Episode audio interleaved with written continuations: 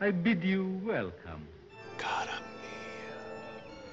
We all go a little mad sometimes. We accept a one of us. We accept a one of us. What's your favorite scary movie? Wolfman Scar's Nard.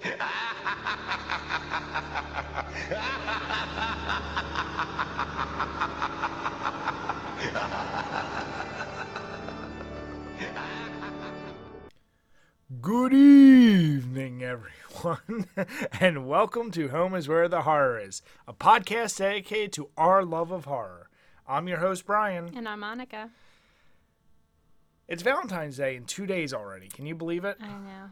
And we unfortunately weren't able to get an episode out last week, so we decided we were going to do something a little special.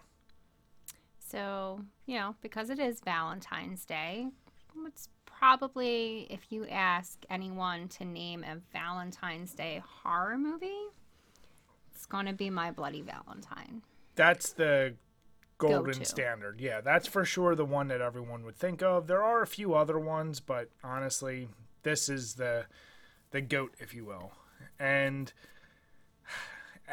as we know with Monica, she loves her remakes. Yeah. Um, I mean, I was going to make you watch Valentine with David Boreanaz, I guess one I, of my I guess I'm lucky. favorite ones, but Um, he always looked like a chunky Nick Lachey to me. oh, I love David Boreanaz. Don't shit on my man. Tell me I'm wrong. Don't shit on my man. Am I wrong? He kind of does actually. yeah, but exactly. yeah, okay. But still, Um, but no. So we decided initially we were going to last week release one episode that covered one of the films, and then this week we were going to do the other one. Instead, you got a double feature ahead of you. We watched both the original and the remake. So we're going to do our regular reviews of each, but then at the end, we're going to do basically a side by side comparison. Mm-hmm. And there's so many horror remakes out there that we base we said it might make sense once a month. Why don't we just do that? We do an original, we do a remake, and do a double feature because it, it's fun for us too to be able to compare them side by side. So yeah, we'll go ahead. But before we get started with this, did we watch any other horror movies? Because I feel like we did, and it's killing me because I can't think of it. I don't remember. Look, I don't remember what I did yesterday. I mean, this is very true. I uh, I did watch a movie on that Tubi, Okay. that yeah. free thing. Have you ever seen Stan Helsing? I feel like I have. Okay, so it's It sounds familiar. from the same people who made like Scary Movie. Yeah. It's in that vein. And the guy who plays Stan Helsing is actually Kevin from Shameless. Maybe I haven't then. He's Because like I a- feel he's like, I would have remembered that. he- well, you think you would, but he's like clearly younger and doesn't look anything real. Like he looks like a very skinny version of himself. Yeah. But Not the not the nice beefy but he, version. but he's basically a like a pothead who works at like a video store and then is trying to deliver videos and they do every horror monster cliche and he's got to fight them with his group of friends and the one guy is the guy uh Keenan from Keenan and Kel Oh, okay. so yeah that was um I watched it and I got angry knowing that you'd probably enjoy it way too much So that means I'm gonna have to watch it. No, I, I have heard of it, and I think it's probably one of those things where every time I saw, it, I was like, oh, I gotta watch this, and I never have. But I, I, I do like him, so I'm gonna have to watch it. you don't gotta watch it especially because they show Wang I will definitely be watching I'm just it. kidding. God damn it. It's Valentine's Day. so we decided, you know what? Why don't we start with the original My Bloody Valentine? So, babe, take us away. Give us a little bit of info. Um, well, the original, Oh, I'm sorry. Yep. You're that's doing- actually on me. that's So- you, yeah. Yep, that you're absolutely right. All right, so released in 1981, this was directed directed by George Mihalka with writer Stephen Miller and John Beaird. Uh, He he has a weird way of saying his last Yeah. name. Uh, the general premise is there's a coal mining town that is trying to recover from a massacre that uh, uh, you know occurred 20 years previously when a mine shaft was basically collapsed and uh, there was one remaining i think there were seven people locked down there and six were murdered by wow, this is Harry. Harry uh, Warden, right? Warden, yeah. And he killed and cannibalized the other six. Got went insane. Was locked away in a psychiatric ward. And as I said, now it takes place present day, and they think he may be back because people are starting to show up dead. So the whole town is in a tizzy. They're trying to get back to a normal life. There's a local dance they're trying to put on, and the townspeople like want to get back in the mood for Valentine's Day. As I said, dead bodies start showing up. A lot of hearts inside heart-shaped candy boxes, and here we are. You end up with uh, My Bloody Valentine. Yeah. So, before we get into things we loved and didn't like about that one, Monica, what is the uh, the rundown? So there are 17 kills, six screams. Um, are reoccurring for both themes as hearts because you see, you know, like you said, there I counted actual human hearts as well as you know heart shaped boxes, Decorations. decorations. Um, for this one, probably within the first two minutes, there was already too many to count. So. uh, literally like there were all over the town square they were all over like the area that we're trying to decorate for the dance It- i just kind of i lost count immediately with this one so Yeah, we actually watched the remake first, and that was much easier. There Yeah. wasn't as many. As soon as we got to the like the Union Hall where they're decorating, it was, was just hearts everywhere. everywhere, and she's just like, "All right, I give up." So I'd say if you if you had to guess a number, throw out there. What do oh you i don't like hun- in the hundreds probably I'd probably say easily because unless we're because i was trying we- to count i probably like literally within the first two minutes like it was like over 30 I'd say probably either just under 200 or in the mid 200s. yeah something like, all that. It's still lots of damn hearts. And the kills, we should say, that's a pretty beefy number for Yeah. a movie of that time. I mean, obviously, people think of 80s and the slasher, but this this is 81. This Yeah. isn't deep into the 80s. Sure, you did have some of the classics by this point, but this would have beat out the body counts for Texas Chainsaw Massacre, Friday the 13th, like mm-hmm. all these other staples.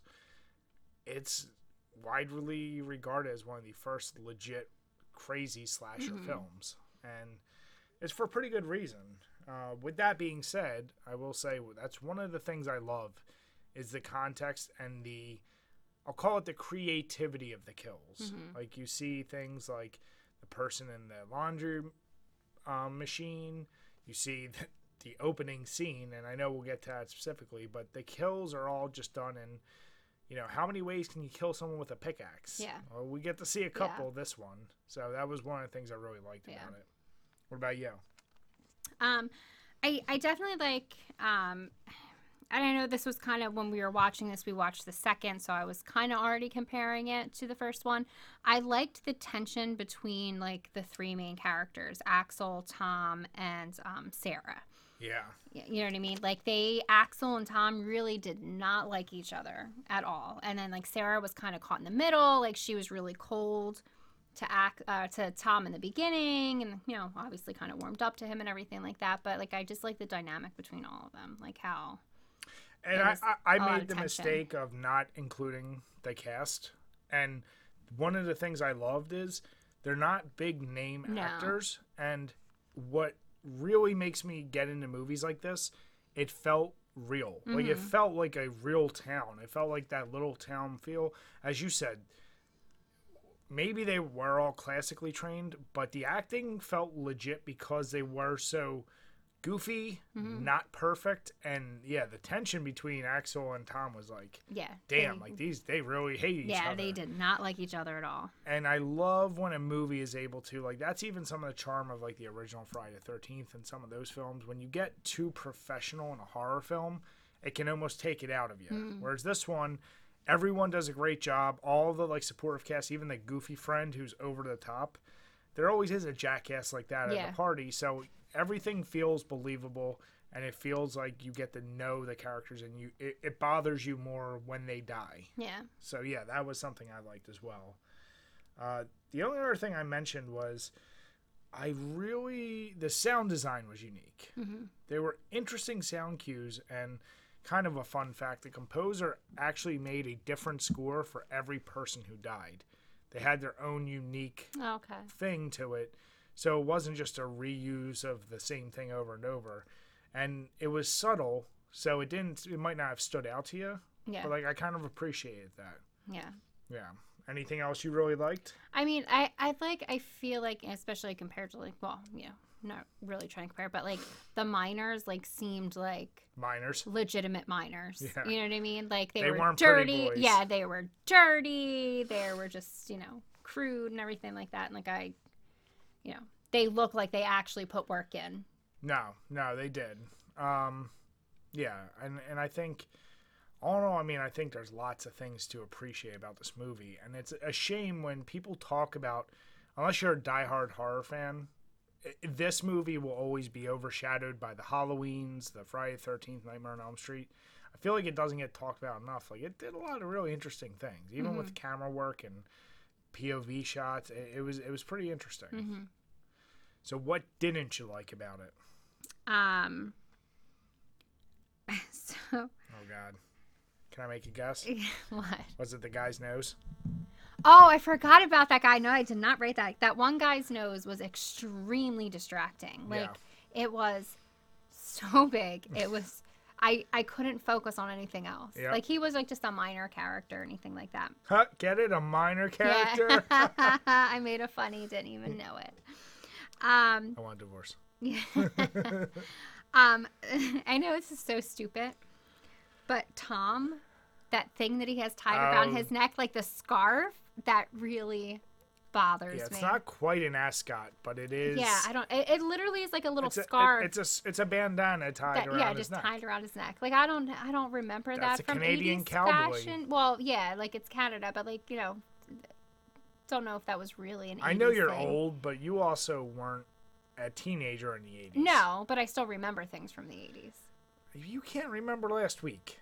But I, I have good long term memory, just not short term. Yeah, but I, I do imagine a mining town in Canada is going to be different than yeah, North Philly. that's true. But So- I, I just that really bugs me.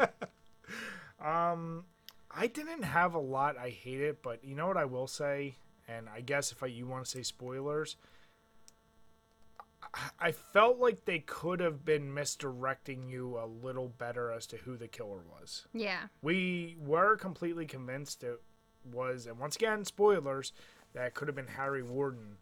They didn't even attempt to make it seem like it could have been anyone else. So Yeah. they reveal who it is, I guess maybe that's it's weird. As I'm saying this, I'm like, the problem is we watched See, I kind of liked that. I liked that about it. Yeah, I guess I kind of want to take that back. It felt very. I guess the ending felt abrupt, although I loved how. See, I'm trying to avoid getting to the scenes I know we're going to talk about. Um, I don't know. There, there, there were. All right, I won't avoid. I'll avoid all those scenes, and I'll just say the only thing I didn't like is, and this is common with many '80s movies because they're building tension. Everything. There were so many moments that were just so unnecessarily slow. Yeah. And you're watching people do things that you don't need to watch. No. It's like in the original uh, Friday the Thirteenth. You watch the one chick make coffee, and that's literally the scene. Yeah. She's going back because, of course, yeah, you're expecting is the killer going to come out. This had a few scenes like that where you're like just watching the woman do wash Yeah. before finding the candy. Yeah. You're like, oh, okay, but still, not much to complain about. I'm nitpicking at Yeah. best. Well, same thing. So I have no issues with Canada. Uh oh, here we go, racist. Um, but some things I couldn't take seriously just because of a boot. yeah, just because of their their Canadian ways. Like yeah, like everything a boot and like when they're trying to argue with each other, they kind of have that slight little bit of an accent that it just makes do. it kind of funny. It takes it takes you out of it Yeah, for sure. yeah, yeah. I heard you giggling Yeah. like a little hyena. Yeah. So Yeah. Yeah. Okay. I can understand that. Yeah. Uh, but now let's let's go ahead dive right into the scenes. Um, I I want to start right off the bat. Uh, with the the opening scene. I mean, Which is what I well I figured we have it, and it may tie into something else. I'm sure for both of Okay. us. But the opening scene, you have this these two miners walking. The one miner starts taking off the helmet and you see blonde hair and then all of a sudden you see a white bra and you're like, "Ooh, okay, what's going on there?" They're about to get freaky and she's starting to like try to get the guy out of it and he goes, "No." So she starts basically sexing on his air tube. Yeah, like, she's basically jerking his air tube off. it, they i mean hey man whatever whatever turns your crank do what you gotta do but he's uh, i guess not there for that and you'll notice the whole time you can very blatantly see a little heart tattoo Yeah. over the spot of where her heart would be and what happens He uh actually well before they start, you know, she starts rubbing up on them. sh- He puts his like pickaxe on the wall, and then uh he rubs his hand over the heart. And once he sees the heart, like you see his hand start shaking and everything, and then he just picks her up and impales her onto the pickaxe right at like through the her heart and through the heart tattoo. gotta say that's damn good accuracy Yeah. that would be a tough thing to Yeah, get Yeah, yeah, yeah. But no, yeah. So that that right there tells you what you need to know about this film. You're like, Yeah. oh, okay, this is how this is gonna go. Yeah. Um, so the next one I have is the old crotchety bartender. Yep. So my he's next scene. he's just like the whole time, you know, they're talking about party, and he's like, "Oh, you're all gonna die," and this and that, and he's just that old, you know, person in town, just negative Nancy and everything like that. So And you know what? That that is one of the oldest motifs. Like think back to Dracula. yeah, The townspeople warning someone, Mm-hmm. "Don't go in. There's something gonna bad gonna happen, and don't mock it." Da da da. It. I feel like you always almost want to have that because that gives a sense of like. He's an elder. He probably does know better. Yeah. He's trying to warn these idiot teens that he's helping get drunk. yeah. You know. so you know there there was going to be a party but because they think harry warden's back and he's killing people they decide to cancel the party. But then um, you know tom says oh well we can we can have it at the mine. We have a rec room and blah blah blah this and that. So they're talking about this at the bar and the bartender's there and there's like he they tell him you know don't tell anybody. So he winds up going to um, the mine like the night before i believe it is and he rigs up this dummy like with a pickaxe and you know the the string and everything so that way when they open up the door the pickaxe raises up to try to scare them. And then he's sitting there and he hears a noise after like opening a couple times to make sure it works and then he opens it up again and hears we'll, we'll say it's harry ward and here's harry and you know he kills him. Yeah, yeah. Um, I thought you were going the direction I went, which is I really liked the scene when he that that bartender is telling the story of Harry Warden. Like it's the flashback scene. He's warning all the kids. uh, when he's in the mine And you know, the Harry Warden thing, it is crazy the idea like, okay, these guys were stuck down there for weeks on end. And when they cut to the part of Harry Warden like laughing manically as Yeah. he's chewing on an arm, like that was way more disturbing than I thought it was gonna be. yeah So I like I always like those where it's like that flashback and it's being told by that guy who wants someone to take it serious. So yeah, you jumped ahead with that. Mm-hmm. Yeah. so what other scenes did you have? I mean, I just kind of have the end, so I don't. Do you have anything Okay, in, yeah. in between? So, the laundry scene. I love and hate this scene because one, this this very nice poor old woman, just like who is so excited. She is obviously like Valentine's must be her Halloween, like it is for us. She's obsessed with this holiday. She's got every like machine in this laundry room decorated. She's decorating Yeah. the whole town, and uh, she leaves the room, comes back, and there's a there's a like a little candy heart that or what are they called the Yeah, like like the heart shaped chocolates Yeah. kind of thing. She is she her face lights up. She can't believe it. Oh man like I, my valentine. And she starts reading and all of a sudden there's a shadow cast over her and it's the killer. And you're like oh man like they had to do her in like that. Yeah. but then the follow-up scene is this cop looking for her and he just passes like he sees like what he thinks are signals of where like what's going on here because there's hearts turned upside mm-hmm. down He's going from machine to machine, walking by the very obvious Yeah.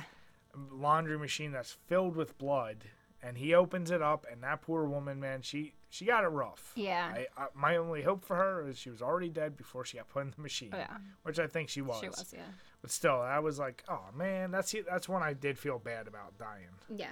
And then it's kind of sad too because like a little bit later on there's a scene where the cops in his office and there's like, "Oh, there's a delivery for you and it's on your desk and it's a heart." So he's thinking that it's, you know, from Harry and it's one of the hearts inside the box and everything and he opens it up and it was from her that she had sent Yeah. before she died and it was like, "Be my Valentine." And she thought her Valentine's Day thing was gonna be from him. Like they clearly had a little Yeah. thing. So for him to find her was also, oh, Yeah. yeah, Hmm.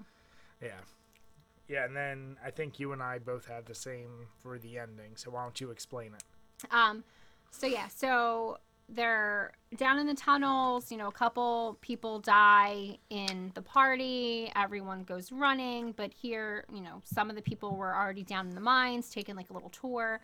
So Axel and Tom are like, you know, they're down there. Harry's coming. We got to go find them. So it, it's kind of going back and forth. Like it's kind of questionable. Like uh, I think Axel like supposedly drowns. He falls. falls they're into they're the going water. over this like little makeshift bridge.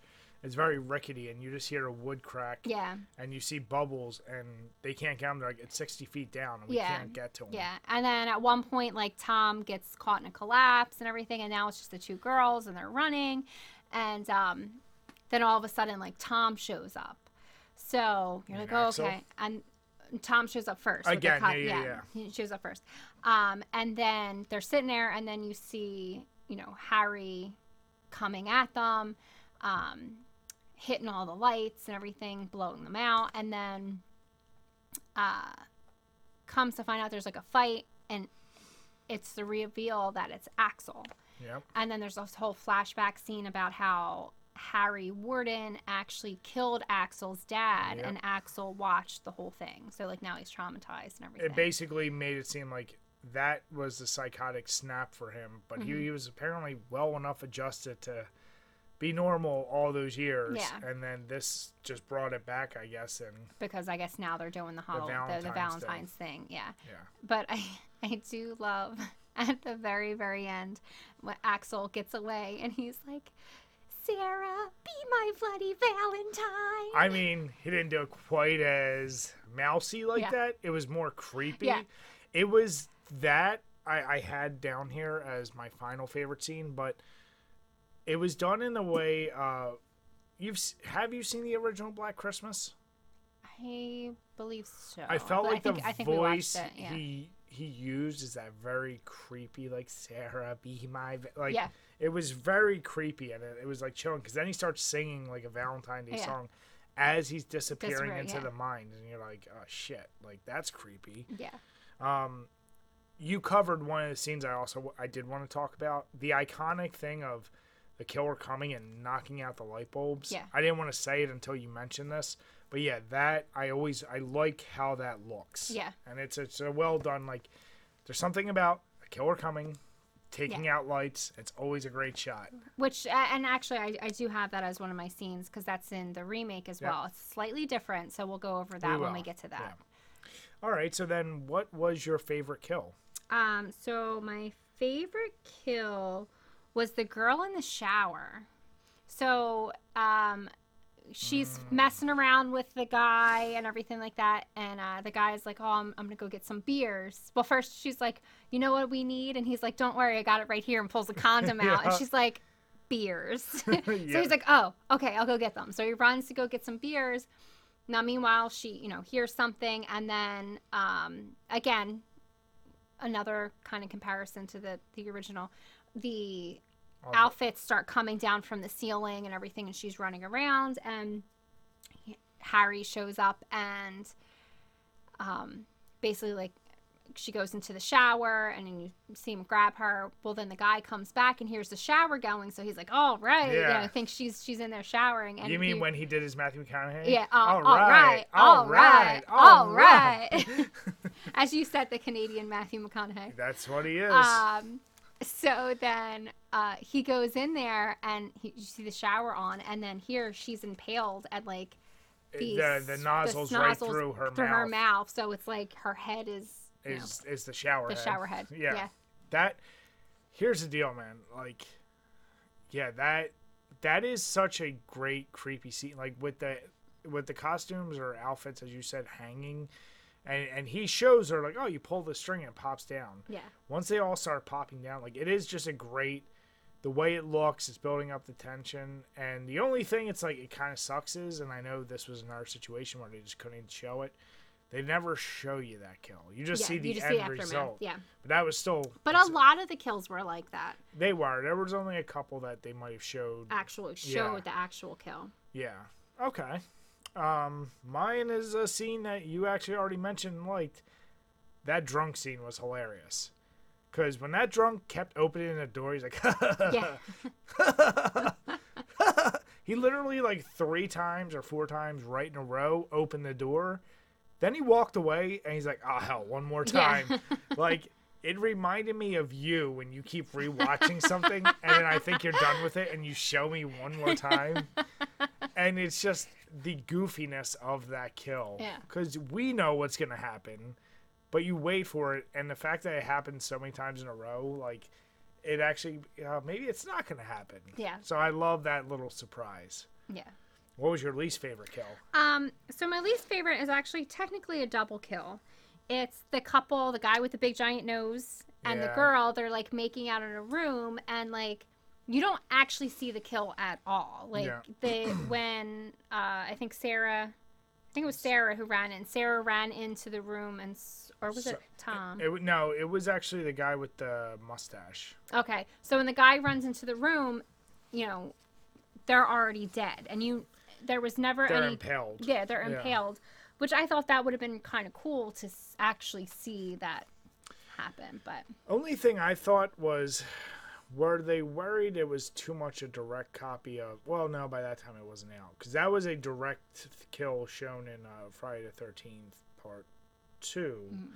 when they're doing it and the spear goes through both of them. Yeah. So it looked very, very, very similar. similar, yeah. Mine, uh, I, I kind of have two, and let me explain. So the first was that I did like that mustache guy at first, uh, but like he's a such a likable character, and he got got with like basically, uh, it wasn't a gun, it was like a nail driver. Yeah, like yeah, um, it just sucked. You, I kind of felt bad, very minor. yeah, But the real kill that I didn't like was poor dude who got drowned in boiling hot oh, dog water hot dog water, yes. because then somebody came along and kept Oh, eating the hot dogs, dogs. and then found like a heart and was like, "What's this?" Yeah. And what's great is I think in that scene when they're like, "What is this?" They kind of just like drop it back in there, and they're like, "Ah, someone's playing a prank again." I just uh, yuck, yeah, yuck, yuck, yuck. I do not want to ever get drowned in hot dog water. Yeah. So that's what that that has to be mine. All right, so I don't have a ton of fun facts for this film, uh, but a few interesting ones that I'll go through. Th- this one is crazy to me. So the actual mine was a real mine that was found for the filming of this, and it was in Nova Scotia. So they decided, great, it's it's like older, dilapidated, like we want to use it for Yeah. filming. When the town figured out that they were going to do this, the town went ahead and spent 50k to clean up the mine and make it look pretty. oh, And when the film crew got there, they're like, "We wanted it to look old." Yeah. So they spent seventy-five thousand to convert it back to the way it did look. so it's like, what the hell? Yeah. The Canadians always trying to do the yeah, nice yeah. thing. Well, Canadians are nice. They they really are. They're they're great people. Um, but yeah, they said that you know in some of those scenes, like when they're going down the cart, that's like a nine hundred foot decline into Mm-hmm. the earth. So So I, I wonder if uh, I wonder if that if, if that mine's still there because we do have that we do have a plan eventually to go to Nova Scotia. That I don't know. Um, obviously, we will look it up for Yeah. sure. But I mean, I know it was a tourist attraction, but because it was an abandoned mine, and obviously that's Mm-hmm. tons of dangers there. Um, but still, it's just one of those I find interesting. Why? I guess you could have been more like trying things out back in the 80s and stuff and like finding real locations. Yeah. Now most things are always just going to be a set or set, whatever, yeah. but that added to the authenticity I felt like Yeah. going through that mine as opposed to the remake and we'll get to that. Yeah. Um, so interestingly enough, can you guess what famous director quotes this as being his favorite slasher film? And I know you don't know many I directors. I don't know directors. Is it? It's like a someone I would know. Yes. Um, Steven Spielberg. No. Um, Quentin Tarantino. Yeah. Really? See? Good job. Yeah. I know like four directors. I, I was like, this is one I know you know. um, yeah, he he's many times said this is his favorite slasher film. Yeah. and it, it's interesting when you hear someone like that talk about it because, as I said, it's an underrated film, and those who appreciate film tend to really enjoy this one. Um, there was obviously, as I mentioned, a lot of scenes cut out of the movie, uh, and that that's the MPAA. You know, had cut it, and you can find it on extended cu- cuts or like director's cuts and bonus scenes. But I think that might have even helped it get more notoriety if they had shown some of the more crazy kills. yeah. Uh, so a little thing I note I noticed during the film, and I mentioned to you, if you notice that the beginning of the movie says that you know it's Thursday, February twelfth, Yeah. and that the dance is Saturday the fourteenth. Yeah. What does that make Friday? The thirteenth. Which is when the majority of some of the kills actually happen. Yeah. So it's a Yeah, nice yeah. little timetable of somebody thinking Friday the thirteenth. It was a common thing, especially after the movie, but hey man, it Yeah. tied in. The only other thing I'll say that I know you'll find interesting is that shower scene. They were all actually nude during that. Huh. That would have been nice to have been there. Really? Divorce. I'm, you're not going to be my bloody Valentine, I'll tell you that. All right, so uh, now the moment comes. What are you grading this? Um, I'll give this like I'll give it a B plus. Yeah, that's where I'm at. I really struggled. I I was teetering on an A minus, maybe because I don't have the nostalgia with this one as mm-hmm. much. But I still think it's it's a really really well done film, and I highly highly recommend it Yeah. to people. Yeah. All right, so now we're moving on as the kind of double feature, if you will, to the remake. So Monica, Yeah. why don't you let us know all about it? So, My Bloody Valentine was released January 16th, 2009. And this was actually made to be 3D. Um, and, you know, it was released um, in theaters that way. So, it's technically the title is My Bloody Valentine 3D. Now, its budget was $14 million, and the box office actually was a hundred point seven million. So it made It made bank. a lot of money. Well, it hit that perfect timetable of one, it's going off of a, a very well known movie, Yeah. and it also. It was like that time of 3D movies Yeah. trying to be a thing. I think this was actually because I did see this in the movie theater, and I think this was the first 3D movie I've ever seen. Really? Yeah. I can't Well, think of any other. in the 50s. Shut up. Um, you didn't. Okay, so now you got me thinking. What are some other really famous? Like I know I'd seen other 3D movies. Yeah, this is the only one that I Hmm. can think of that I've actually seen in the theaters. I'm not a fan of 3D movies, um, in g- just in general, just because I do get migraines and everything like that, and it's something with my eyes, you know, I just have problems with. But I, I did like, you know, I did like this in 3D in the movie theater because like there, are, and you can definitely tell when you watch the movie that it was made for 3D. The way Yeah. things come at you, and you know, jaws and blood and all Yeah. kinds of stuff's coming out. So it was directed by Patrick Lussier, Lusher, Lussier, something like that. Can you guess what other movie he directed? Which is another one of my favorites. Is it Ghost Ship? No, it's not. Um, is it? Is it a horror movie? it is. It's a vampire movie. Dracula 2000. Yes. Ugh. So overrated. And, you know, obviously it's a, a remake of the 1981 film of the same name, starring Jensen Ackles as Tom Hanniger. So we all know him from Supernatural. Jamie, and soon to be Soldier Boy. yeah.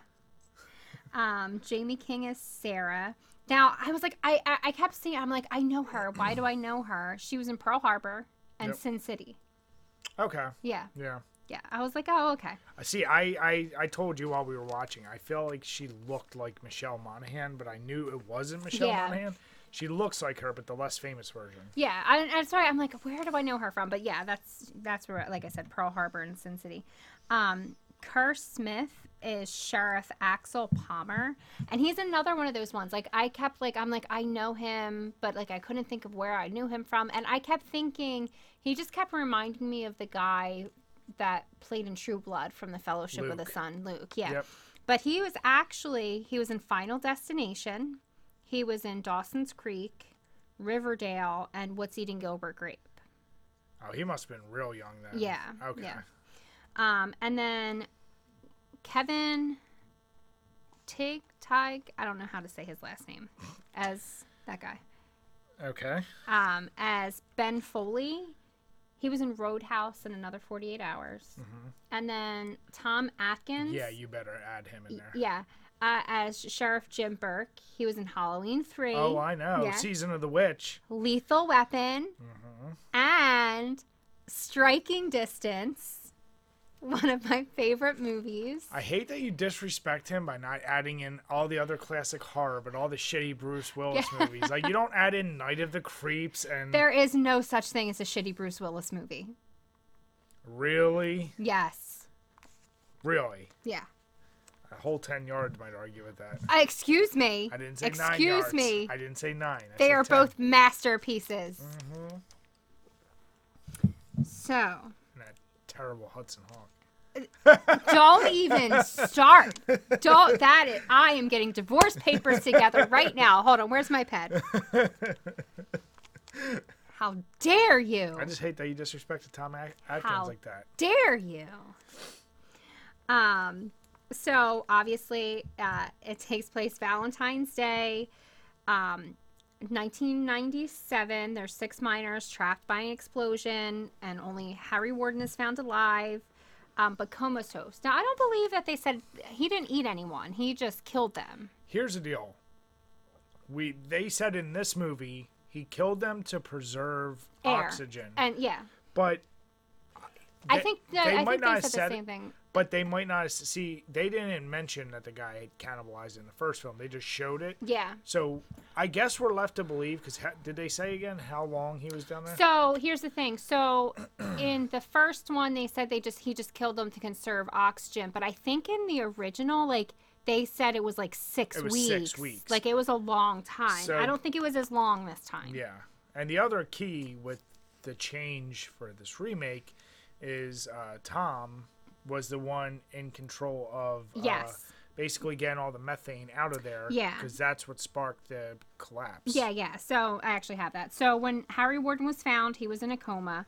Um, and the investigation discovers that Harry killed the others to, con- to consume his oxygen. And Tom, who is the son of the mine owner, was blamed for the explosion because he forgot to vent the methane lines. So now, it this takes place one year or one year later. Um, Harry Warden wakes up from his coma. He kills a bunch of staff and a bunch of patients in the hospital, and he leaves like the box of candy with a human heart and everything. Now, there's a whole bunch of people that are having a party at the mine.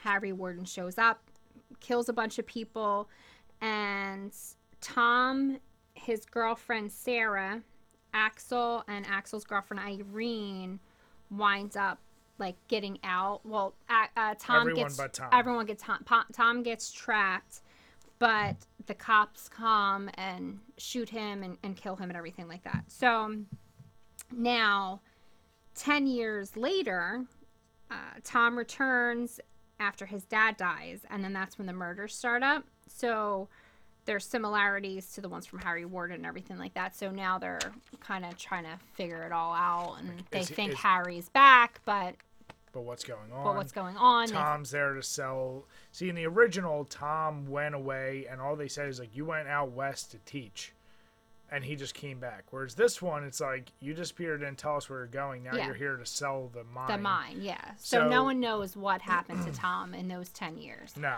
And that's the difference. So in the original, um, the whole Harry Warden thing happened, and then 20 years later, Yeah. all this is going on. So Tom had nothing to do with Did, all that what stuff actually happened. initially. So with Yeah. this one, it's only 10 years later. And at this point, we should also mention Axel now is the town sheriff, and he's also married to Tom's ex girlfriend. Sarah, yeah. So yeah, already they do establish a few things are much different from from the original. Yeah.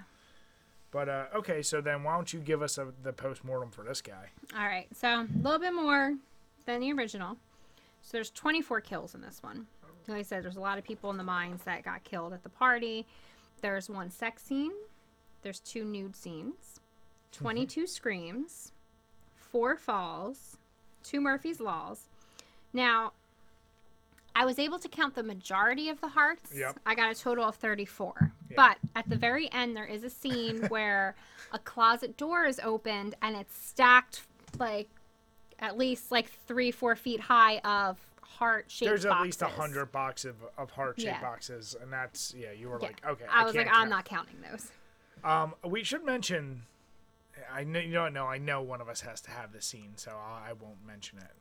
But yeah, this uh, this was a very scream heavy movie. Very scream Mm-hmm. Yeah. heavy, and this was one. Even though there, we didn't say, you said how many falls did you count? Four. Weren't they like all Sarah basically? yeah. Like yeah. she was that atypical. Girls cannot run in these movies. Bitches be tripping. So she just kept falling and falling and falling. Yeah. So yeah. Now let me ask you, what did you love besides Jensen Ackles? I mean, is there anything else like besides that? That's the question, isn't it? I damn well know why you like this movie so much. Um, no, I I did like how, like I said, we watched this first, so I hadn't seen the original up until this point, but I do like, you know, now Tom and Axel don't have as much hate as the you know the characters in the original one, but they kind of keep you guessing a little bit. I feel like they're you you're guessing more because Yes. in the original they're like, "Oh, Harry's in a mental institution." So you're like, "Okay, it's it's got to be Harry. He escaped. Like that's just the most logical thing." This one, they're like, "Well, no, Harry's dead." And they're like, "Well, maybe he's not dead." But then it goes back and forth. Do you think Axel's like they kind of make it They they seem it's one of them. So is use a lot Axel the mi- killer? Yeah. yeah. Is Axel the killer? Is Tom the killer? And it's kind of going back and forth. And it's not really to the end. Like it's literally like the end scene. You're like, okay, well, which one is it really? Yeah, because as Monica alluded to, they they definitely try to get you to think at one point, oh, it could be Harry. Yeah. Because they, you know, the townspeople are to exact revenge. They go to the site where he was buried, and he's not there no more. Yeah. So it, you do eventually get revealed. Harry for sure was dead, but uh, the the misdirection. But yeah, the relationship there, they they establish that Axel doesn't like Tom, and the thought I think is because he kind of is like everyone else in town who blames Tom for Yeah. for the fallen. But like at that party the year after, he's like, "Oh, if he shows up, I'm gonna punch him in the face." Yeah. And he kind of is a dick. Like he gra- Axel grabs Sarah and Irene, gets them out, but he leaves Tom to get killed by Harry. Yeah. So you're like, "Oh man, Axel is just a dick." Yeah. And as we find out from his from who he is, Yeah. he really is a He dick because he's cheating on his wife. He got this girl pregnant. Like he's not a good dude. And so you're like, uh, okay, we just know he's not a good dude. But it's funny because Tom, he kind of comes back as a even As a I- nice guy. Like, he's nice, but he's also kind of a dick. Like Yeah. he's selling out the thing that's going to kill the town essentially, and he's kind of like, I just want to come to the bar, and he gets in fights Yeah. with people. But with Axel, he does kind of throw some shit his way. He's like, Yeah. you know, she settled for you, right? Yeah. like, like you know, so. Um, yeah, but the tension isn't as great as the first movie, in my opinion. Yeah. Okay. So I uh honestly the tough part is like you, I hadn't seen the original in a while, so I was giving credit to things that the original did. But ultimately I still like the ingenuity with the kills. They were much gorier this time Yeah.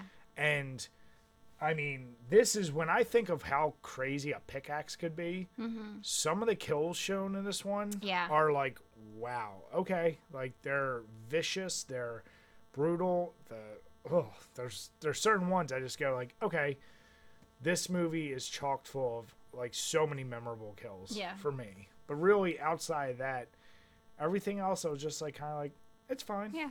Yeah. Now, what did you dislike about it? So, as I said, this, you know, was made for 3D. So, I feel like when you watch it at home, it kind of takes something away from it. You know what I mean? Like you're if you're not watching it actually in 3D, like you know what parts are supposed to be 3D, but it's just not the same. the CG special effects for like when people get a pickaxe to the back of the head and the eyeball comes towards the screen. It Yeah. looks so cheesy.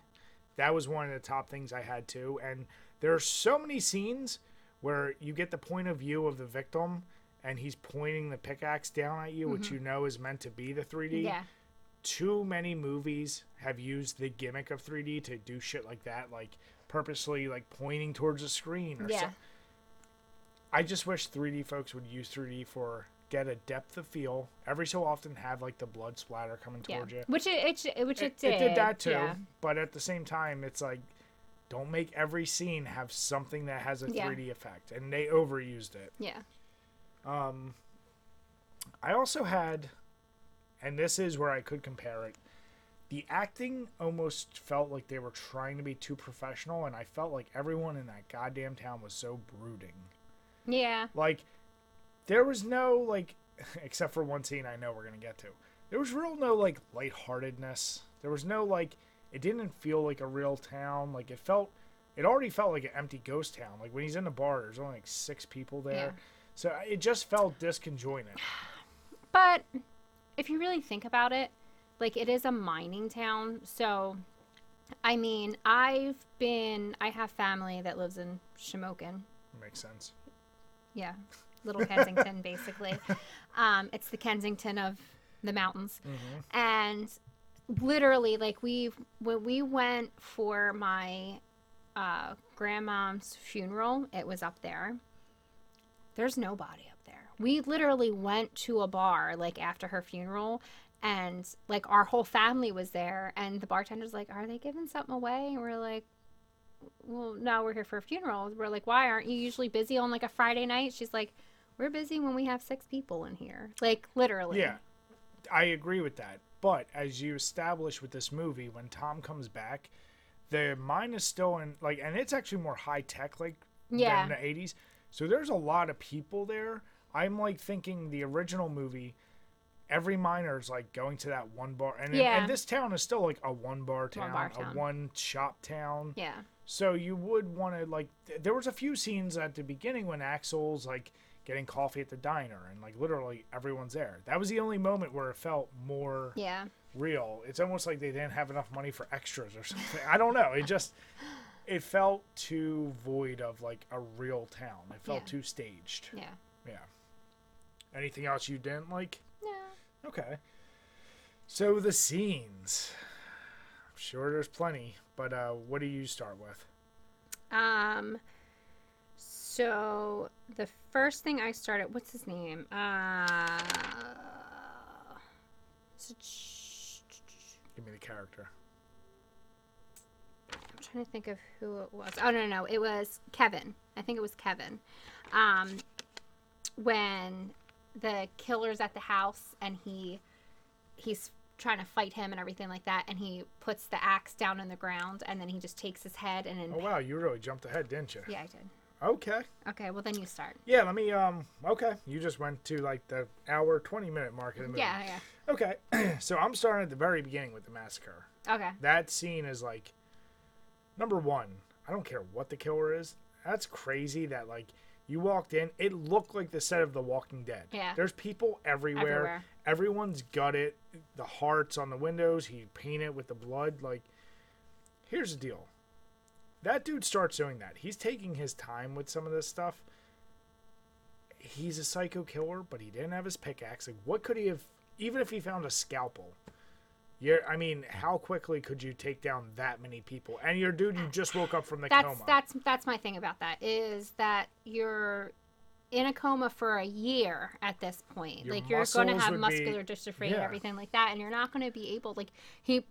Technically, he should- probably shouldn't Can't even be even able to stand yeah. or walk or anything like that. He'll need like physical therapy, but you know it's the movies and I can I can forego. Hey, we know with every slasher, there's like some unspoken supernatural ability of a killer. Like Yeah. they're harder to kill, stronger, fine. But like the amount of bodies right off the bat, Yeah. and who knows who else was killed there. I'm like, why? Like they wouldn't have really gotten there. I would have been fine if it was just like one or two dead bodies in his room and he escaped out the window somehow. But no, he just like cleared house of the entire hospital. yeah, But he couldn't kill Tom in time by the time he got shot by the cops yeah. it's a cool scene because of how it looked, but I was also like, all right, it's a little little out there right off the bat. Yeah. Um, and once again, you jumped so far ahead. How do you overlook the trucker hooker scene? Having sex. He's videotaping it, and then Oh yeah, yeah, yeah, yeah, yeah. so so you know this is the only part of the movie where it becomes goofy so it's irene grown up but she's banging a, a, a trucker eh, who she finds out has been videotaping their sex and he basically like throws her money like she's a prostitute and her, she's gonna get her revenge on him and she takes a Oh, little yeah. gun out instead of taking the time to just get dressed for a second because you're so worried about this tape but you're Yeah. fine walking Yeah, because she's like, I'm not a hooker. He's like, you are now, and he throws money at her and everything. which was a good line Yeah. But here's the deal. She's like stomping out in her heels, butt, Butt ass, naked. not even like in panties, just everything's Completely out naked. there. Yeah. Um, running across this parking lot towards him, pointing a gun at him. That scene is where I just laughed so much because it was so ridiculous, and then obviously the kills happened there. But I was just like, that's such a ridiculous scene because she cared so much about being videotaped, but now she's walking. Across the parking lot, Yeah, and you see the the landing stripe. I'm amazed you did not have that. Yeah, I, I I think sometimes like when I'm trying to like write everything down, like with all the kills and the screams and stuff, I kind of forget to write down scenes. Yeah. So then the next one for me is a nice little when they're at the house and now he's coming into the house and he kills the maid in the washer, but he also ends up killing um, Tom Atkins, who's the retired cop. Yeah. That felt like I don't know, like because you're like, oh no, is he gonna kill the kid? Yeah. There was a little more tension in that scene than the other scenes, and the Tom Atkins kill. See, that's I have that. So I think that the the other guy being killed is first because Okay. I have him down first. Yeah. But yeah, now explain the kill you you liked Um, or the scene. Well, yeah. So the next scene, so Kevin, who is Ben Foley, he's in his house, like he's drunk.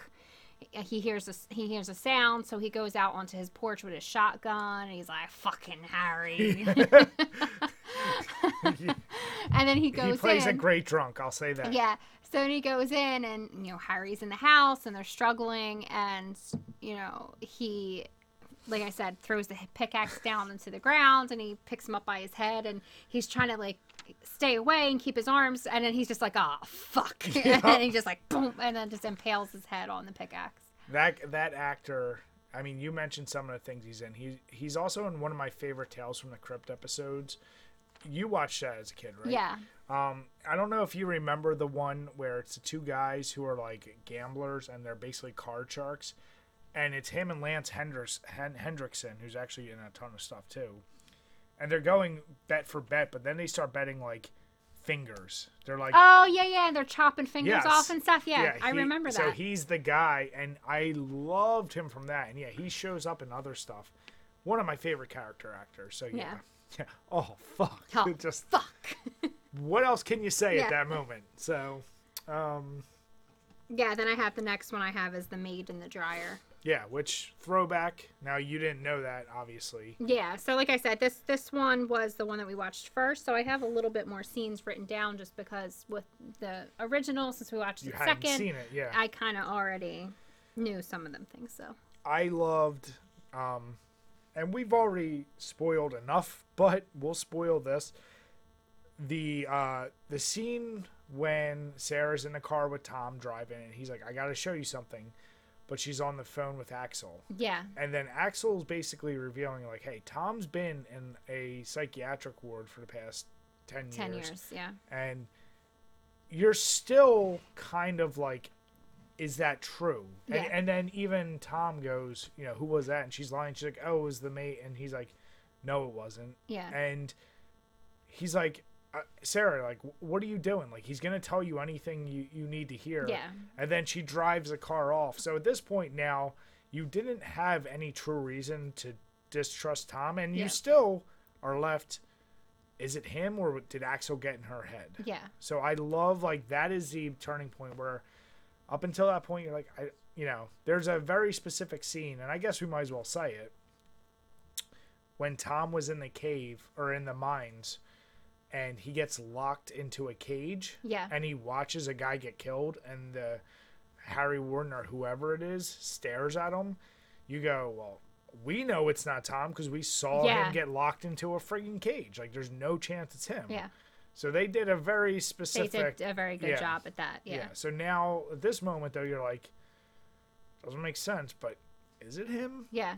You're starting to question it. Yeah, because like I said, they, they they do a good job at like, well, is it Axel? Is it Tom? And like you see that and everything, and you're like, well, it's got to be Axel. And you Yeah. know, and even when Tom said like he's going to tell you anything, you know, I have to show you something. Like, and then even when he finds, um,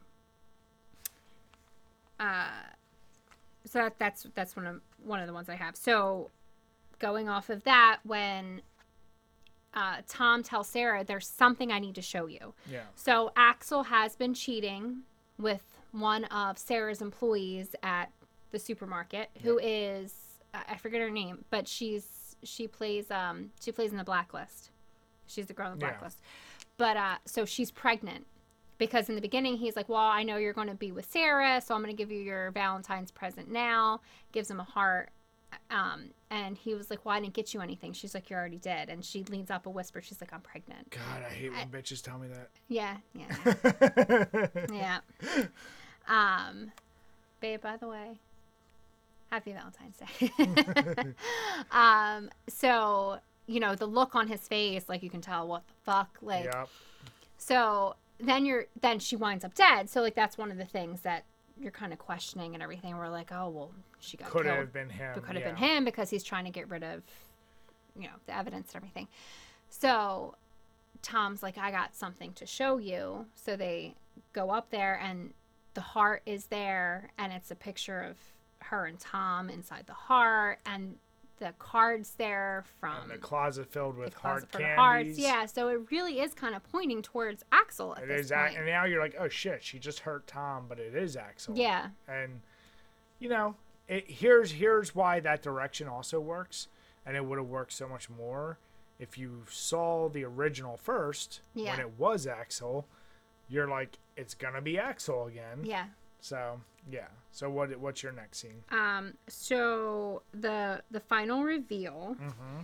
when now they made it to the mine because the mine the the father's house is not far from the mine. The Ax- Axel's Axel's Dad's father's yep. house is not far from the mine. So the you know Sarah's running, you know Axel and Tom they're both kind of going after her, everything like that. So they make it to the mine and there's this kind of standoff scene. So Sarah has a gun and you have like a triangle kind of it's called a mexican standoff Yeah. And uh Axel's like, shoot Tom. And Tom's like, no, shoot Axel. It's him. Like they're going back and forth. No, it's not me. It's him. Blah, blah, blah. And then Axel turns to her and says, fuck it. Shoot us both. yep And they're like, what? What? Tom- what? Tom's like, Tom's "What like, what, are you, what are you talking about? No, shoot him. Shoot him.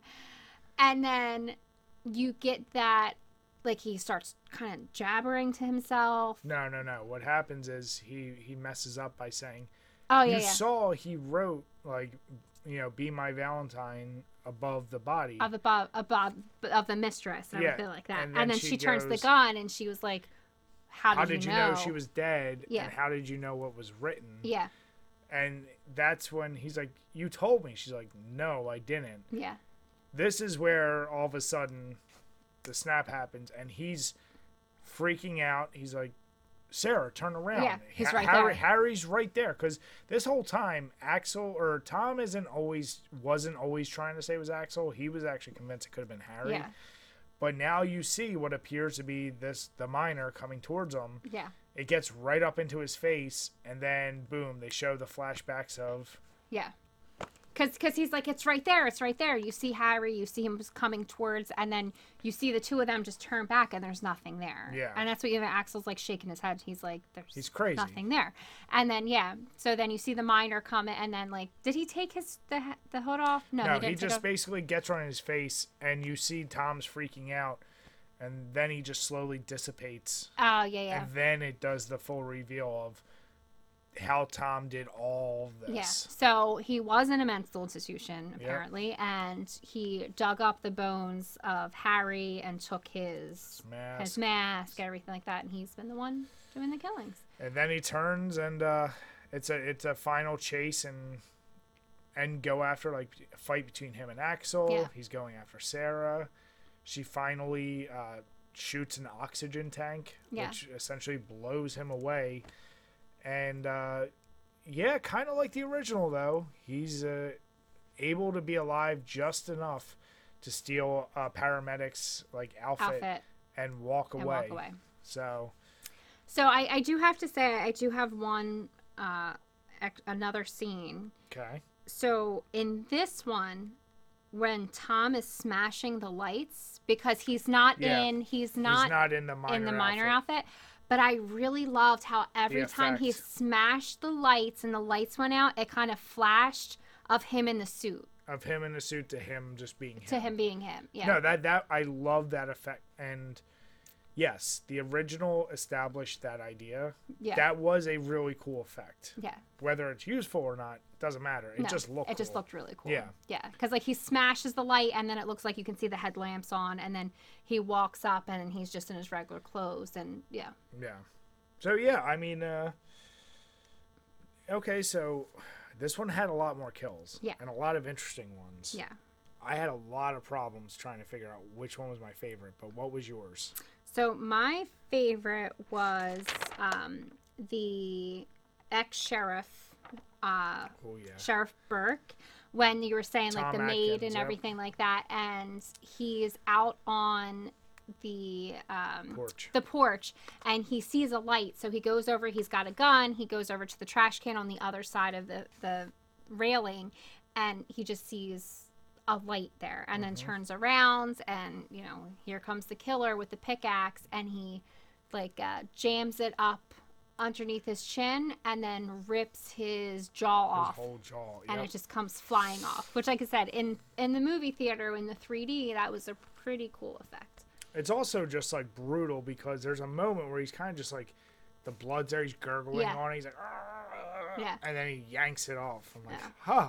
Like, yeah, that was a rough one. Yeah. That was definitely in there. But the other one I had as my favorite was the owner of the hotel, a little person. oh yeah Here's the deal you feel so bad for her. yeah The only thing that takes it out of it is, you know, she she gets pulled. Was she? No, she was on her bed. Irene was. She was. Was she in the closet and he pulls her out, or she just turns around and he's there? Right. He was he was in the closet. Yeah. That's right. Yeah. Because she was looking for her cat Her or dog, dog, or whatever dog. it was. Yeah.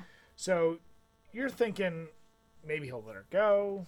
Who knows? Nope. No, he takes a pickaxe, drives her from the ground up through the ceiling, up through her drops it. It's so brutal. I'm like, Yeah. Mm-hmm. oh my god, they really went all out for that. So yeah, that was uh I- I was just because I wasn't expecting it to be that brutal, and Yeah. it took me for a surprise. I was like, "Oh shit!" Like, okay, I have to put that Yeah. down. So, what was your uh, least favorite kill? My least favorite was the kill of Harry in the beginning. Like they just shoot They him. just shoot him. Well, yeah. well, remember though, they clarify he wasn't dead after that shot. They traced him down, found him, and then shot him more. So Yeah, but still, that was just kind of out of all the other kills, that was just kind of one of the tamest ones. So So mine is one that you wouldn't think I'd put down, but the uh, the kill when it's the guy in the mine and he gets stabbed behind the head and his eye pops out okay, because it's such a terrible effect in non 3D and it Yeah. looks so cheap. I almost put it on the same level as how ridiculous it is in um, Midnight, Midnight Meat Meat Train, Train, where yeah. the eye pops. Like, guys, use a practical effect; it'll look so much better. There's never going to be a CG eyeball popping effect that doesn't look Mm-hmm. bad. It just looks really bad. It takes it out of you. You're like, that's a brutal kill, but it also looks like shit. So, Yeah. yeah. All right, so I do have a few fun facts for this one. Um, so you were correct in one way. This is the first rated R film in RealD technology. Um, but it, I don't have anything. I don't think it was one of the. It's not necessarily. It's definitely not the first horror film because the original Wax House was in 3D okay, this film uh, was turned into a haunted house at Universal's Halloween Horror Nights. oh, that's cool. So if we ever that's go there, definitely we, yeah. we definitely have to go there one night. uh, the same town, this same town was used and featured in Mothman Prophecy. Okay, So did you ever see it- that movie? Yeah, So um, is it Virginia? no, that's another fun fact. It was in Pennsylvania. So Jensen Ackles was here, babe.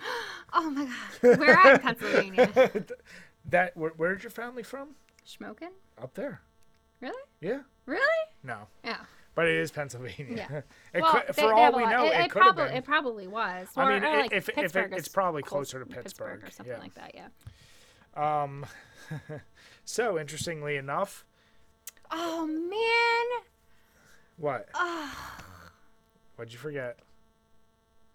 I I completely missed the fact of a spooky place that I could have completely connected to this place. Um, I could have done Centralia.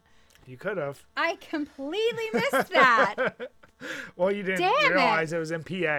Damn it! But even that's it's a mine. It- Yeah. It's a mining town. Yeah, you missed the. Damn it! I really dropped the ball on that one. Um, so interestingly enough, you talked about Jensen Ackles best known for Supernatural. There is an episode called My Bloody Valentine for Supernatural. Um, Betsy Rue, who played Irene, said she did end up regretting filming that extended nude scene. Yeah. because now she's like, she's like, she really enjoyed making the film. She had fun. She said, but uh, you know, at the end of the day, she keeps getting referred to as a naked chick running across the Yeah. parking lot. So she's like, it kind of sucks, but you know, I still enjoyed doing it. Yeah. Um, The only other thing that I thought you would appreciate is uh, Jared Padalecki. Padalecki, yeah. he, him, and Jensen Ackles both just happen to do remakes of horrors. Do you know what remake Jared was in? And you should I, know. I just watched it. I Yep. did watch it. Um. God damn it. Uh, was it House of Wax? no, Was it? Friday the Thirteenth. I f- I feel like he was in another one though. He was in Friday the Thirteenth. I can tell you that. Yeah. Okay.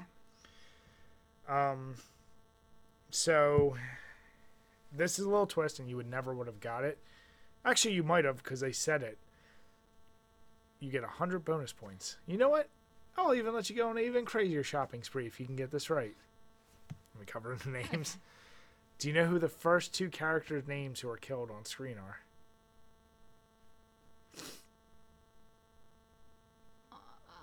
No, I don't. Jason and Michael, in homage to Friday the Thirteenth Ah. and Halloween. So. Oh, okay. Yep, that's their little way of uh, of throwing a little little shade at Mm-hmm. the other slashers. Um, and then, then basically a direct reference to the films is how they die. If you looked at how they died, so yeah, like I said, there wasn't a ton. Everything else is more or less they they point out the the similarities between the original and this. So uh, now the real the real question comes, babe. taking out your liking of Jensen Ackles, what are you grading this film? Um, I think I'm gonna go again with this one a B plus. Okay. I go B for this one. Love the kills. Like I said, the acting is almost at times overacting. Uh, it's just like it's one that I'm like, okay, it's fine, but I'm not like I don't know how many times I'll go back and watch it, but it is good. It- It's Yeah. better than most horror remakes. I'll give it that credit. So now what we wanted to do was just say, okay, let's do some quick what did we like better in the original versus what we like better in the remake and then really give what is our overall preference we gave our grades already but still i think it's always interesting to kind of compare compare the two so i know you had more specific scenes or things you want to compare so let's start Yeah. there Do you want to compare what we like overall first? whatever you want Um, I guess we can do the compare. So, um, let's even though it's a little out of order because the beginning scene technically is a little bit different from the movie, but the whole idea of the beginning when he's trapped in the mine and everything like that, I prefer the original over the remake because they don't really they just kind of do flashbacks and like newspaper clippings kind of you know what i mean whereas the original like they actually showed him like eating, Eating an a- arm which yeah. was pretty cool Yeah, no, I like that too. I feel the same way. I think the only thing I like about the remake is well, it's tough. I don't like in a remake the fact that we don't know really how long he was down there. If we assume it's Yeah. 6 weeks too, then okay, that can make him break. But it seems like he's more just pissed off. yeah i don't feel like it was that long No. Whereas the other one, you saw the guy, he seemed like he did have the full psychiatric break and Yeah. he's eating people. So, yeah, he snapped. That makes Yeah. sense. Um, yeah, the original, I think it wins in that category. yeah um all right let's try to think maybe specific scenes So for me, uh, well, not even specific scenes. For me, one of the more obvious things that we already talked about, the tension is handled so much better Mm-hmm. between the characters themselves. yeah like even in the original i felt like the sarah thing she was better showing how torn she was whereas Yeah. the sarah in this one she was more like tom like i'm kind of pissed at you even though she looked at the picture like in the original they kissed like she's really torn and, Mm-hmm. Yeah. and like it gets to a point where she's like fed up with both of them yeah this one it's almost like she's like i'm married it's too bad. Like you missed Yeah. your shot. So you which is kind of understandable though no no no it is. is but married, what i'm saying is but you can still tell that she still has some she love for she tom. she always like that and even axel says he- was your first love. Yeah. You can tell the only thing the original or the remake did a little better was axel's jealousy of tom. Mm-hmm. but still once again the tension was just better done in the in original the original. yeah. I have to agree with that. Yeah. Um, now, which scene do you prefer as far as the dryer scene? the i mean i feel worse but i did not care about the mead i'm sorry to Yeah. say that Yeah. And and once again uh, the effect you could just go back and forth 80s i think always has better practical effects Yeah. even though it was practical in the remake i think you knew that was coming because you saw the original Yeah. you know so it's like some of the scenes that might have looked really cool were all just paying homage to the original i also liked uh, in the original or you know the only thing i will give the remake credit for is the who done it Yeah. is definitely much more like is it Axel? Yeah. Is it Tom? The misdirection was much better, and because they're playing off the idea you you think you know who it is because you saw the original. With the original, you literally just go, "Yeah, "It's this guy Harry." There's Yeah. no reason not to think that. So they didn't. It, it's nice that it's a complete surprise, but I liked how great they could play with your thinking you know what it's going to be Yeah. in the in the remake. So I kind of give them the edge there. Yeah. Um, the scene with them smashing the light bulbs. it's more cinematically pleasing with the remake Yeah. because of the flash however it's only there because of the original so Yeah. it's kind of tough like the original established and i don't even necessarily love like i feel like they could have angled that out a little more they were almost too close to him when he was doing it. Yeah. It's still a great shot, but in this one, in the remake, you see like them from Sarah and Axel's point of view. They can see him like right there. Yeah. They don't see Tom or uh, the killer in the original. They just hear it. They're like, "What's that noise?" Yeah. So then they zoom over to him. So it take it's like it's cool. We know what's going on, but it would have been better to build off the suspense of the character. So Yeah. I think the remake The did remake it better. did it better. Yeah. I think the obvious one, um, the the original for sure had better looking dudes.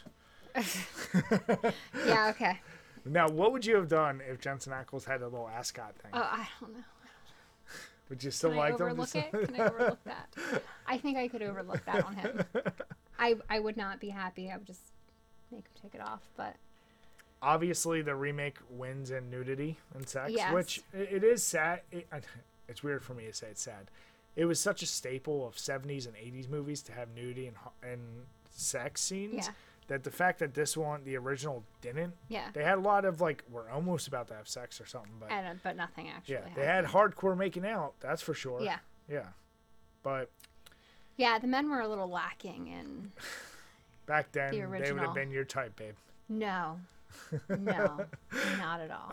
Um, and it's tough. I guess the only other thing we could compare is kills, but it's because so much was cut out of the original. It's almost tougher to compare. yeah. Like the original did have, though, as you said, the shower scene, that fixture, the washer. They cancel each other out. Um, it's just the ability to show like the uh, the Tom Atkins jaw one. Yeah. Like I, I think the kills definitely were better in the uh, the remake. Although I'm kind of pissed they didn't redo the drunk scene. Yeah. that was pretty damn good too. So yeah, I mean uh, the kills. I almost give it a wash. Obviously, you get to see more in the, remake. Yeah. So you got to give credit to the original because you didn't see as many people getting killed with pickaxe pickaxes Yeah. back in the day. And the reveal. hmm.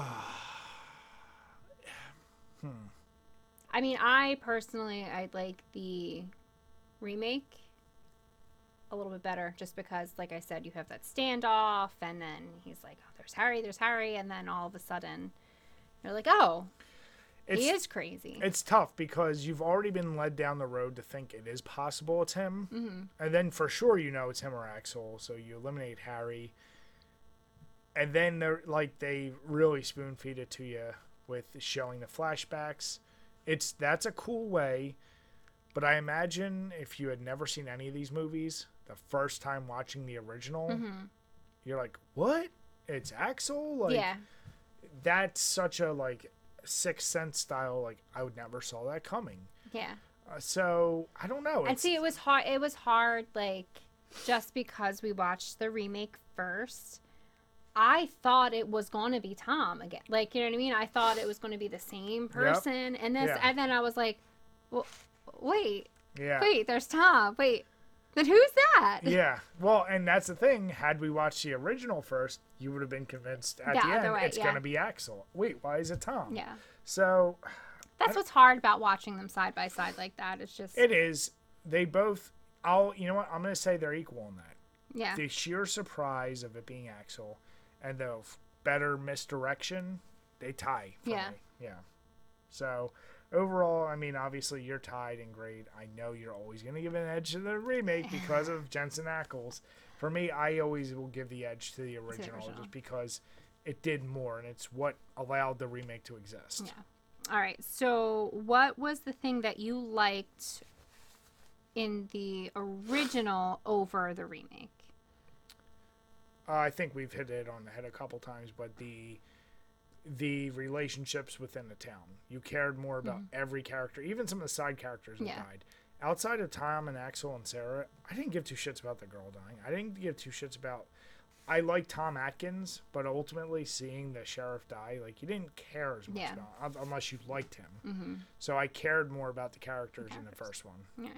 I with the original, um, I really liked how they really made you think it was Harry until like the very end, and you know because they were like, well, he's in a mental institution, but and like the cop called, the sheriff called and was like, you know, questioning about Harry Warden, and they're like, well, we have no records of him here. And he's like, no, he was committed there. And they're like, well, he could have been transferred. He, Yeah. you know, he could be somewhere else, or he could be dead. You don't know. So, like, when you get to the end, you're kind of like, oh, it's not him. Because at the very end, when the sheriff shows up, they're like, oh, I just got a call tonight that Harry Warden died like Yep. three years ago, or something like that.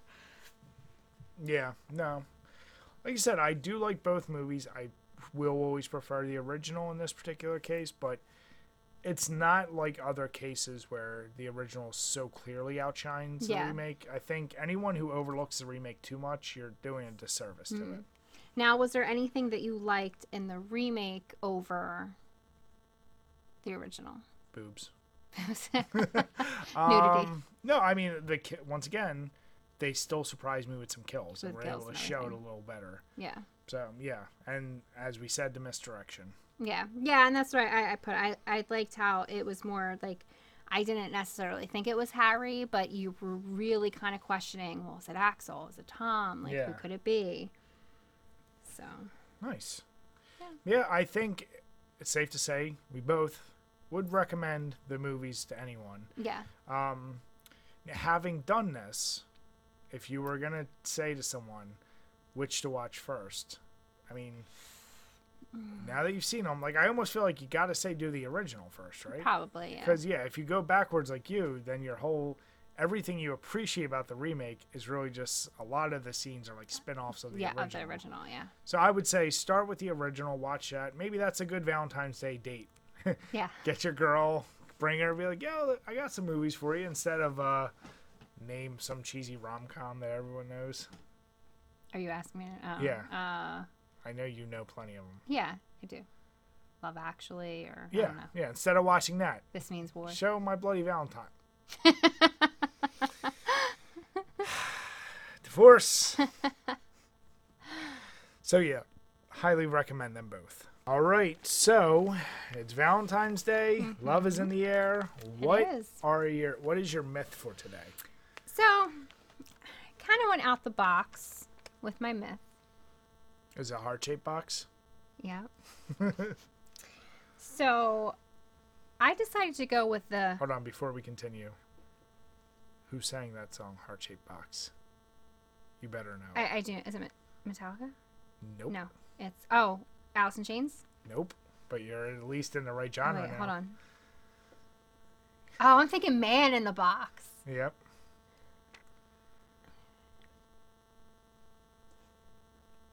I do know it. I don't. Nirvana. Oh, okay. You didn't know it. No, I, I, I do. I, I, I know this. Okay. But I'm just gonna give it. Whatever. Go ahead, Purdy. Um, so I'm gonna go with the Valravn. So it is Danish, and it translates to Raven of the Slain. Um, and they're classified as shapeshifters. Now, records from the late 1800s say that when a uh, a king or a chief is killed in battle and the body was not recovered and buried, ravens came and ate him. Yep. So this is how they became Valravn. And the Valravn that ate the king's hearts, I see what you did there. yeah, Okay. Valentine's Day hearts. So the one that actually ate the heart gained human knowledge and could, perf- could perform malicious acts. It was super. It had superhuman powers and were said to be just like terrible animals. There were other accounts that they were described as peaceless souls in search of redemption and that they flew by night and can only um, save itself from its animal form if it consumed the blood of a child. Lovely. Yeah. Uh, so there is a Danish song in which um, the Valravn makes an agreement with a maiden. Basically, uh, I, think it's pretty much like her and like her beloved, like we're separated. And in order for her to find them again. The Val, Rav- Rav- Val, Val Raven will help her find him as long as she promises her firstborn son. So he has to be a kind of can be like a, a as like a crossroads demon who makes a deal with Makes you. Makes a deal, yeah. Okay. So after the Valraven returns and takes the child, it tears into its chest and consumes the blood from its heart. And at that point, the Valraven Valraven is then transformed into a knight. Interesting. It's a stretch from the frog and the prince, but uh, yeah. So wait, let me ask you: Are they always associated with being like evil and mis- mischievous? Yeah. So, but they become a knight. Are they an evil knight, or they're now? it they're- doesn't say. Yeah. Okay. It's so basically they're in Raven form, and the only way to get out of Raven form is if they eat the heart of a child, basically. So I knew about this because one of the games I play called Hellblade. Um, it's an amazing game, and it's basically this Celtic woman who's going through Helheim, which is the hell for Norse mhm. mythology. And one of the f- creatures you fight is this Valraven, and it's a very it's a bipedal. It's like a human with raven-like feet. So the head is raven-like. It's it can like fly at you real mm-hmm. fast and is deadly with blades, like very very fast. Is like shifting in and out of realities almost. Yeah.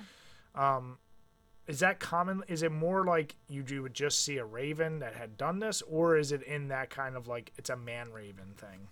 Um, so it's they said it can be like it'll just be a raven, like you'll see the raven, but like it can it, it can shapeshift if it um like if it consumes the blood and the heart and everything like that. Or it's sometimes it says it could be like a raven wolf hybrid kind of thing. So when you say it shapeshifts, can it do any animal, or is it generally just? I like, think it's like hu- like humanoid. interesting. Yeah, I mean, I'm I'm curious because I I thought it was always kind of the human crow hy- or Yeah. raven hybrid, but I guess yeah, it would be dependent. Now, I think this would be an easier one to say, especially back then, with the Danes and and their beliefs. If you weren't killed in battle and brought away by Valkyries and stuff, then yeah, if you're left and you see a, the ravens, obviously are going to flog the Yeah. battlefield, eating the hearts. But they took that leap to say it ate a heart and now it became this thing. Yeah. That's interesting. Yeah, and like I said, they, if you if you ate the flesh of like a dead king or a chief or anything like that, like left out in the field that wasn't buried, that's when they became these Valraven where they could shapeshift and everything. But only the one who actually ate the heart is the one who gained like the human knowledge and like it was said sometimes that they would lead um I guess like uh what do you call it? Like the the, the army guys. Like their I guess their army Okay. uh, would lead like their army astray and, and stuff like that and just be mischievous and, and do things like that yeah So they're always definitely mischievous. Mischievous, Okay. yeah. Interesting. so and there actually there is a song okay. um and i do have the words to this song oh, I can't wait to hear it. yeah it's a traditional song that was reinterpreted by an electric folk band which is actually what i was playing Yeah. before we started. So the band is called Sorten Muld, and the song that they wrote, the title is called Ravenin. Ravenin? Okay. Ravenin? Yeah. It says the raven flies in the evening, during the day he may not. He has evil fortune, the good shall never have. So this is Danish and it's sung in Danish, so some of it It's not going to translate. it's not going to translate yeah. completely. Yeah.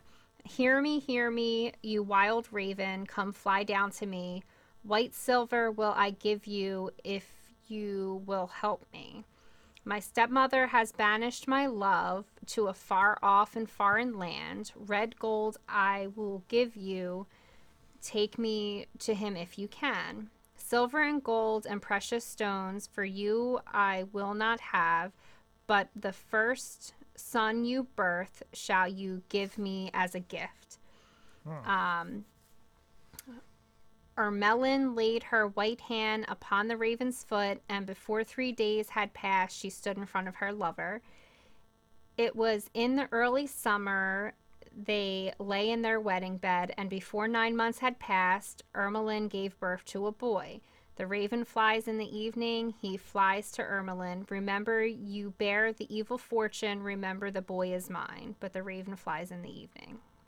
Hmm. So that's the song. Here's the deal. Now I wonder if you made a pact like that, like you're doing it for your love or whatever. What if you just don't have a kid? Yeah. Like, is that a way to avoid it?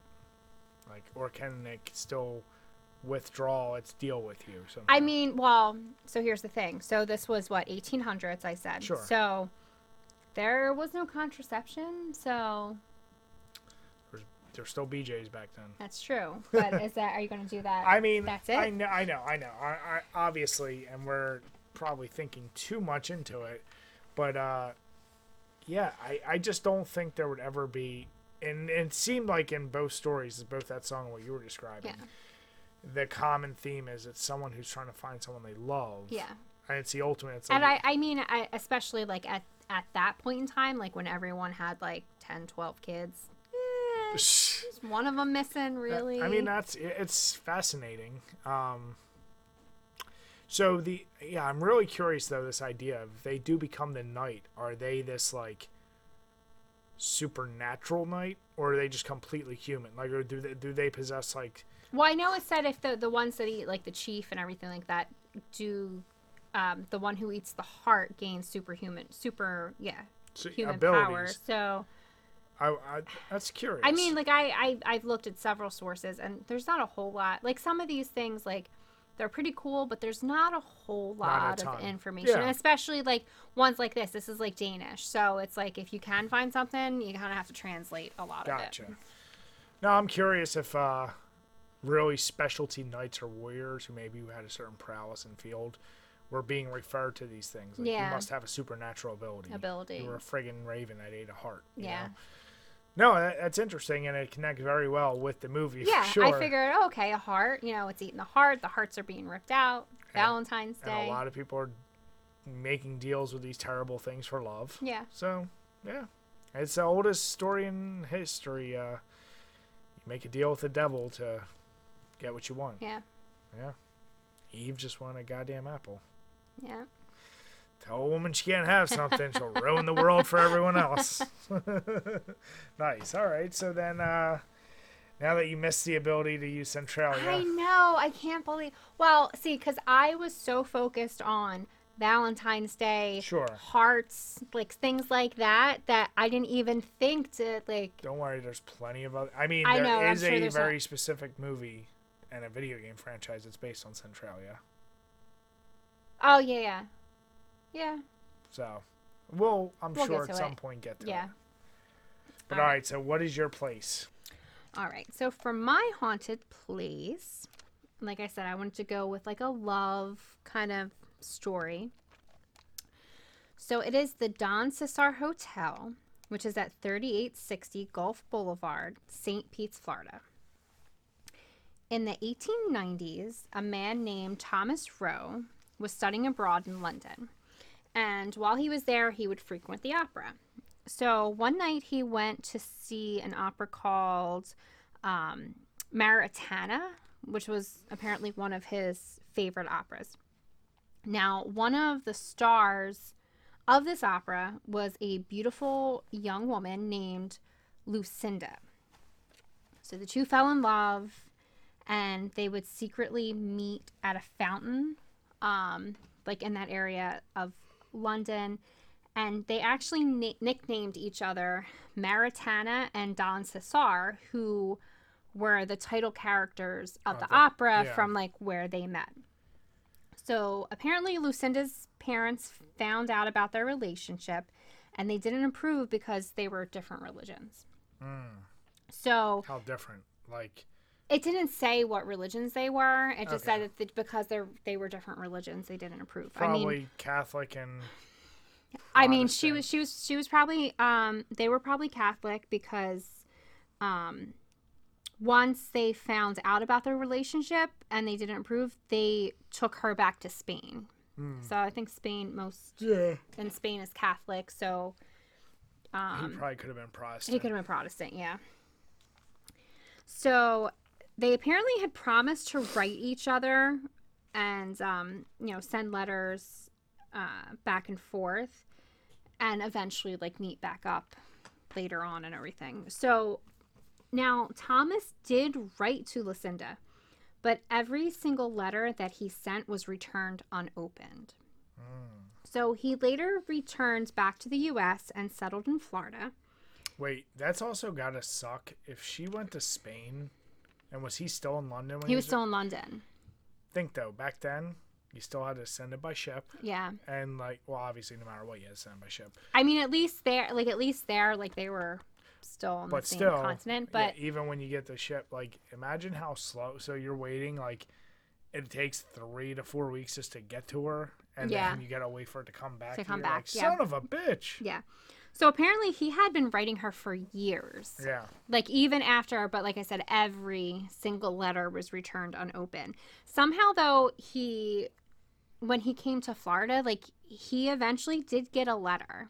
Mm-hmm. So he only ever received one letter, and inside the envelope was an obituary for his love, Lucinda, mm. and a letter that was written on her deathbed.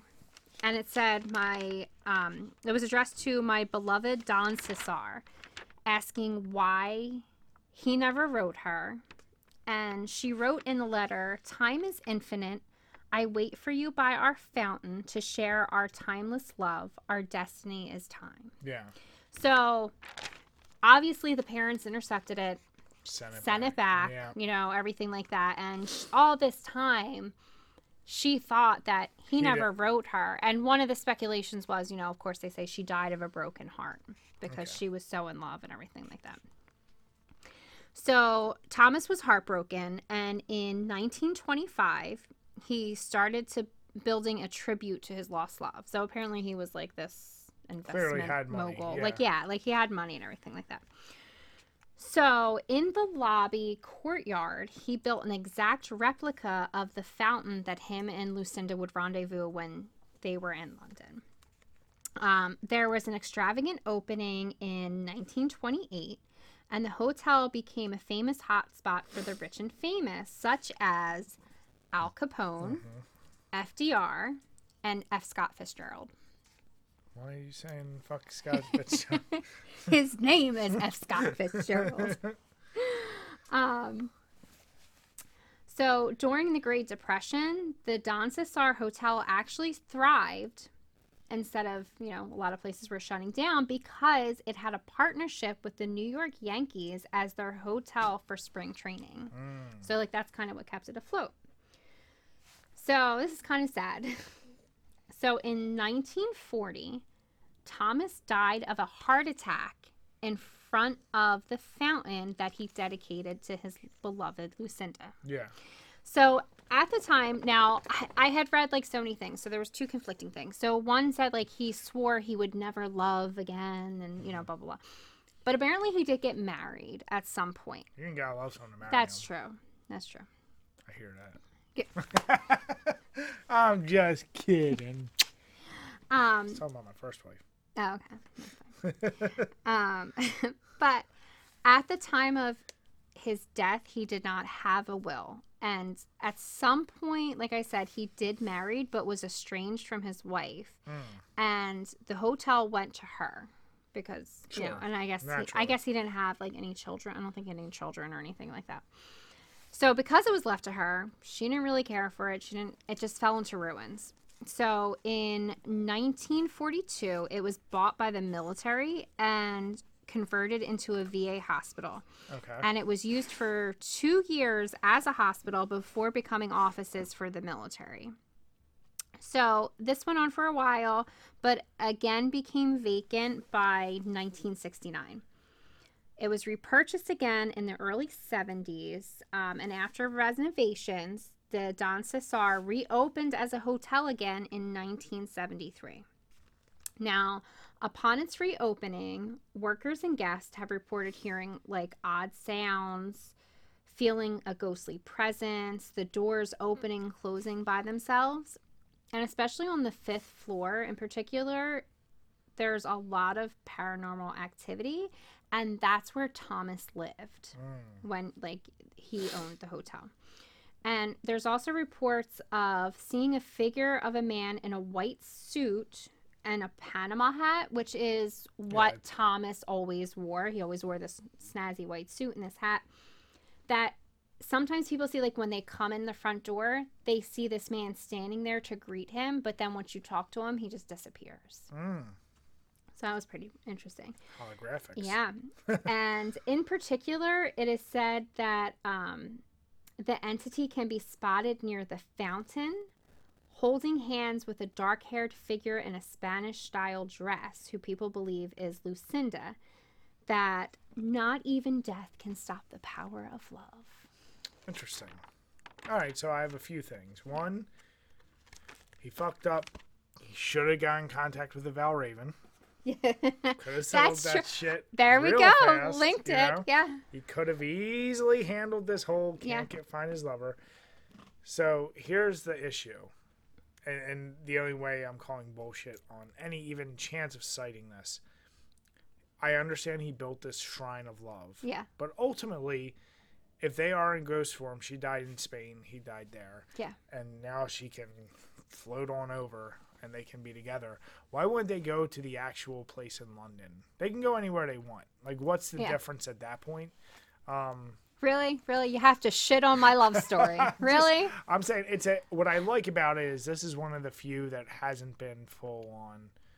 They're not. They're definitely not mean spirits. They're there. well that's that. that's what like they're saying because like I, I think like some of the other like they were saying some of the other ghostly like feelings and and things like that were because it was a hospital you know we always know people die in hospitals you know things like that but um it's was specifically said that no there ha- is no malicious entities there like basically that he is looking over the place keeping it Yeah. safe there has never been any incidences where anyone has gotten hurt or anything like that but like you know just once in a while little eerie things here and there I, I guess uh, you know with everything we've ever said about a place, and we've always talked about the negative energy Hmm. and the power behind that. I- I mean, the inverse of that would have to be love. Mm-hmm. And if this thing was this thing, it, it's not if this thing was cre- created out of pure love for this woman. If he truly went his whole life, and that was his energy, whatever. I- I guess in theory, yeah, it's the same idea. Like he truly felt unfulfilled with the rest of his life because he mm-hmm. never got to get the love of his life, and getting that letter would have been devastating. Yeah. So it's you know I I give credence to it for that alone. That if we can believe that hatred and whatever could spark something, why not love? Mm-hmm. Like you know that's got to be the the most powerful, if not equal to hate that Yeah. can really bring the energies. It's one of those ideas though. Then you get into. Would you rather be a ghost that stays here for eternity with your love, or do you want to go to heaven if there is an after? Like whatever yeah you don't. I don't know. It's a sweet. It, it is a sweet thing. Yeah. Get your Val Ravens next time, yeah and uh, yeah, man, that's um. That whole idea, and it, especially back then, yeah, religion was so much more prevalent of being a, a deal breaker. yeah But could you imagine being a parent now? The girl could have died of who knows what. It's the eighteen whatever. She Yeah. could have got measles. She, you know, who knows. Um, should have just gotten cold that's what I mean. Yeah. But regardless, if they truly did this, if they returned these letters, if they then saw her write that letter, yeah imagine how those parents have Yeah. to feel. Like, come on, man. Like, don't stand in the way of that shit. It's just, it, it, it's amazing. Um, but yeah, like we've seen many times, and Florida is a hotbed of places that It are is. built for love yeah for one reason or another. I mean, this this place still stands. It's called they call it the Pink Palace because it's We'll definitely. I think pink. we'll. I mean, so we'll I'm sure we'll get back down to Florida. It, it's fascinating. Um, I like that. It's uh very Casperish Yeah. of a friendly ghost. I mean, when you know the world opens up at some point, we'll have to go down there for spring break. So I'm sh- sure this is somewhere near that area. yeah. No. So No, it's it's an interesting one, and it ties very nicely with love and Valentine's Day. So good job, babe. yeah, Sorry to poo poo on it Yeah. at first. shit on my love story. but I love you. I love you. So, with that, everyone, we want to say we do hope you have a great Valentine's Day. And if you are listening to this podcast, chances are you are a horror fiend. So, do something a little out of the obvious. You know, get a get a horror heart, like chocolate heart or something, or like do something just out of the ordinary, I may have gotten you something like that. that's horror related for Valentine's Day. I need to go get. I thought we said nothing. Well, no, no, no. It's not. It's not like that. Okay. It's not like that. Well, either way, now I have to go and get some stuff done. So if you're like me, do that. Hopefully, you're not waiting too long. Um, but if you haven't already, please make sure subscribe to us on iTunes, on Spotify. If you can, we would love for you to give us a five star rating. It would really help us. Even if you want to bash us in the comments, we'll still respond. And I am currently working on our YouTube page and uploading all of our old episodes with actual footage and pictures of all the things we've been talking about. So keep keep an eye out for that. And with that, we want to say have a good night. Until next time.